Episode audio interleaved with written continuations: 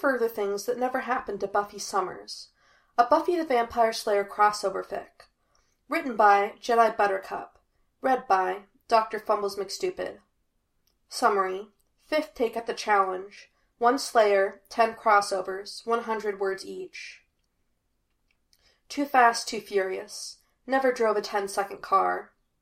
Buffy glanced at the driver to her left, smiled brilliantly at the challenge in his laser bright blue eyes, and revved her engine. The driver's course Giles had insisted she attend had been a revelation. According to the instructor, her Slayer reflexes were too quick for normal vehicles at normal speeds to handle, but a souped up street racer. She laughed as her opponent revved a reply. Racing fired her blood better than anything bar slaying, addictive and satisfying, especially against an opponent as skilled as Bullet. Come and get me, Buffy mouthed at him, and pushed the pedal to the floor.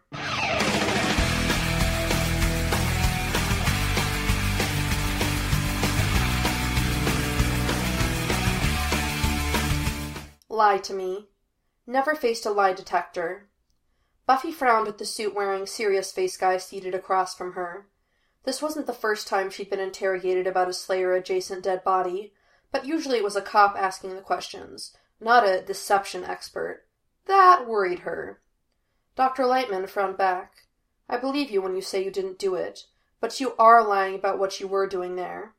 She put on her best innocent expression and opened her mouth to reply. He preempted her with a snort. You are not nearly as skilled a liar as you think you are, he said. Try again.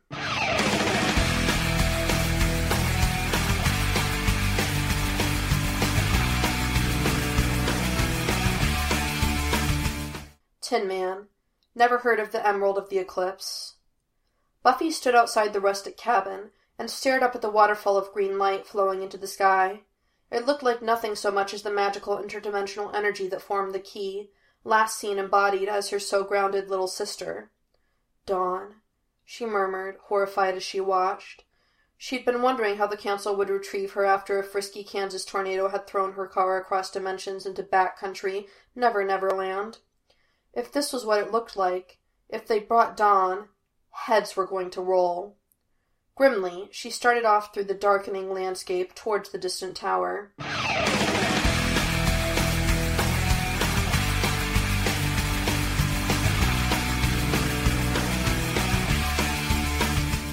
Iron Man. Never saw an arc reactor.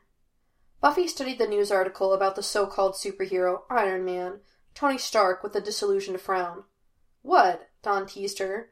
You have something against hot older guys who can kick ass? I thought he'd be right up your alley. One would think, but Buffy was concerned with other factors. I'm more worried about that glowy thing he uses to power his suit. He works with the military. Remember the initiative? If the wrong people steal that technology. Willow sucked in a breath. Ooh, you're thinking Adam Mark II. Trying not to, actually, Buffy replied with a shudder.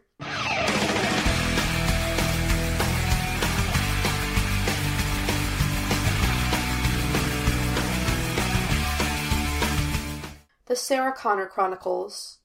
Never fought against the machines.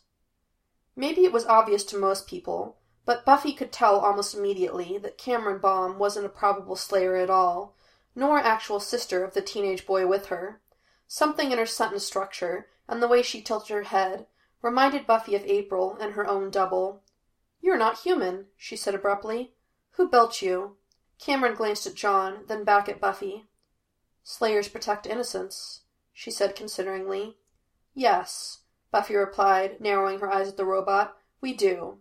Several hours later, despite John's mom's objection, the war against Skynet gained a new combatant.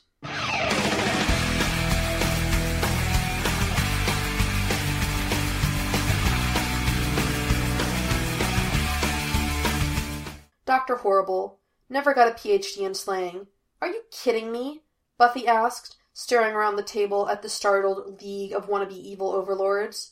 The news media makes you guys out to sound terrifying, but Angel was right. You're just a bunch of Warren Mearses plotting in your basement. The horse, seriously, an actual horse, whinnied in reply, and all of them but the one in the red lab coat clapped their hands over their ears, alarmed. Buffy laughed and pocketed her stake. How about we try the Batman method? I'm sure the cops would. Hey! She seized lab coat guy's ray gun and broke it in half. Any more objections?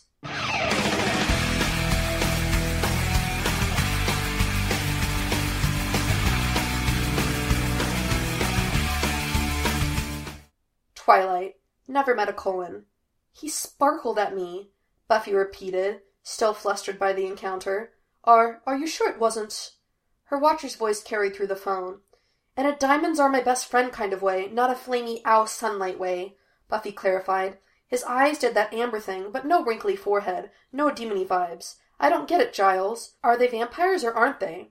My context said they were, but your description clearly contradicts that. I'll have to do some further research. Buffy sighed. Which means you'll have to stick around in piney rainforest, USA. I do apologize, my dear.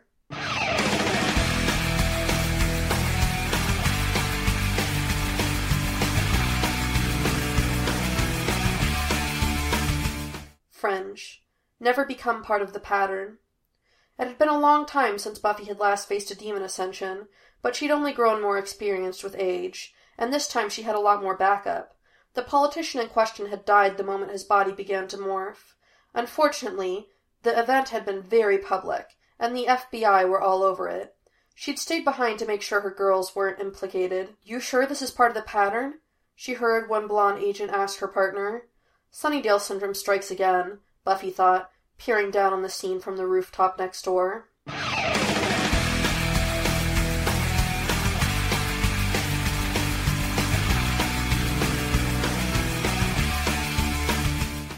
Sanctuary. Never stopped wanting to be normal. I'm sorry, Henry said, settling a hand on Buffy's shoulder. What for? She replied stiffly, turning from the mermaid's tank to face the scruffy werewolf.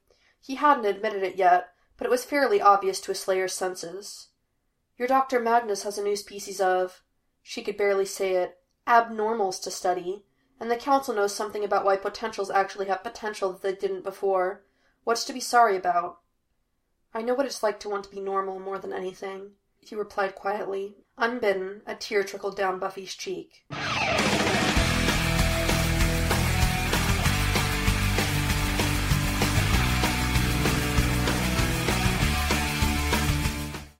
Inkheart never appreciated the written word. So, Silvertongue. Buffy smiled across the open hellmouth at her Xander shaped friend. We've come a long way since Giles forbid you to read Latin in the library, huh? Thanks to Meggie, he chuckled, and made a gimme motion. Buffy tossed the book over. Then he began to read. Before them stretched a dark, still lake. Neither sky nor sunset was reflected on its sullen surface. The Sirannon had filled all the valley. Dark water poured down, roaring between them. When it finally stopped, the priest they'd brought leaned forward and intoned a blessing. The army of Turok Han was no more.